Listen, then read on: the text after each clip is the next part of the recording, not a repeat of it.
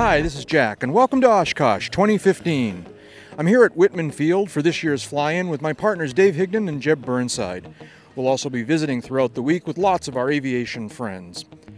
We'll be back soon with a regular UCAP daily, but we wanted to kick things off this year by sharing with you a few clips from our preview episode, which will be posted on Monday. Dave and I caught up on what we're looking forward to this year, and we also had a great conversation with EAA Chairman Jack Pelton. Here are those clips. You can hear the entire interviews and more in UCAP 385, which will be in the UCAP feed real soon now. What's going on down at, at ultralights and, and uh, hang gliding these days? Are, are well, it, there was very little on there going on down there when I was there uh, yesterday evening. But uh, Belite's going to be here with an all new design, uh, a low wing cantilevered tricycle gear airplane, and so far without an engine in it, the airframe alone only weighs 180 pounds. Mm-hmm. So, given the engine options for Part 103, I expect this to be a very light Belite. Uh, that's where you were going with this whole story. That's where I was going to the whole thing. Uh, There's never been a B 52 that has landed at AirVenture, and the runway is 150 feet wide.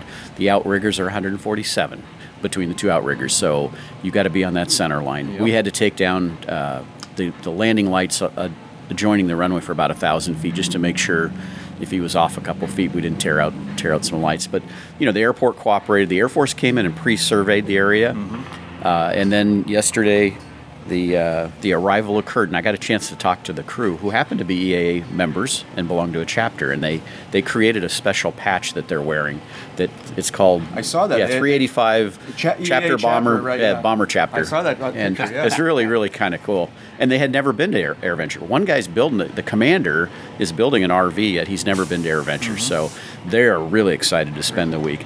He came in did a normal break, came back in, and I'm standing there watching, and he gets down on approach and flies by and does a go around. And, and I was standing next to Sean Elliott. I said, Oh my gosh, keep an eye on him. I hope he's not heading for home, that he decided this is uh, something he doesn't want to do because he a little bit of a crosswind. Comes back in, plants it down, nice landing. Talked to him, and I said, So that first approach, was that a plan? He says, Oh no. He says, I, I came in I lined up and I said, my gosh, that looks small, and decided to do a do a do a pass and re, you know regain my courage before I come back in. So even so I should I want to crow a little bit here. Um, this I'm very excited, very proud of the fact that this is my 25th consecutive AirVenture, or, Ooh, wow. or, or, I should say EAA fly-in, because it wasn't called air venture back when I first started coming. And uh, yeah, 25 consecutive years I've been coming out here every summer to come to the fly-in, and uh, so it's kind of a, a, a I'm, I'm very proud of that milestone.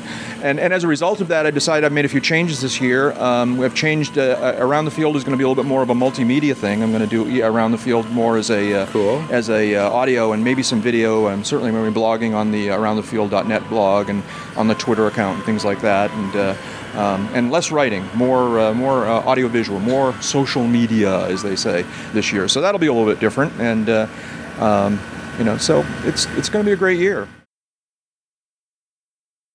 The, my pride and joy is my Ryan PT-22, which is the airplane my dad.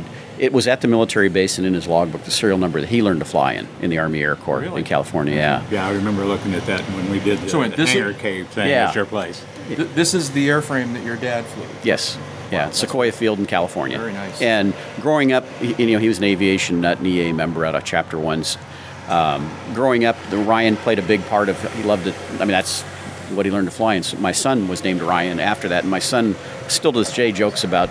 Dad named me after a darn airplane. He, he, airplanes are more important to him than kids. I said, yeah, kind of, kind of so. So, how do, you, how do you know you're growing up in an aviation family when your first name is Lloyd, yeah. or Wilbur, or Ryan, or Clyde?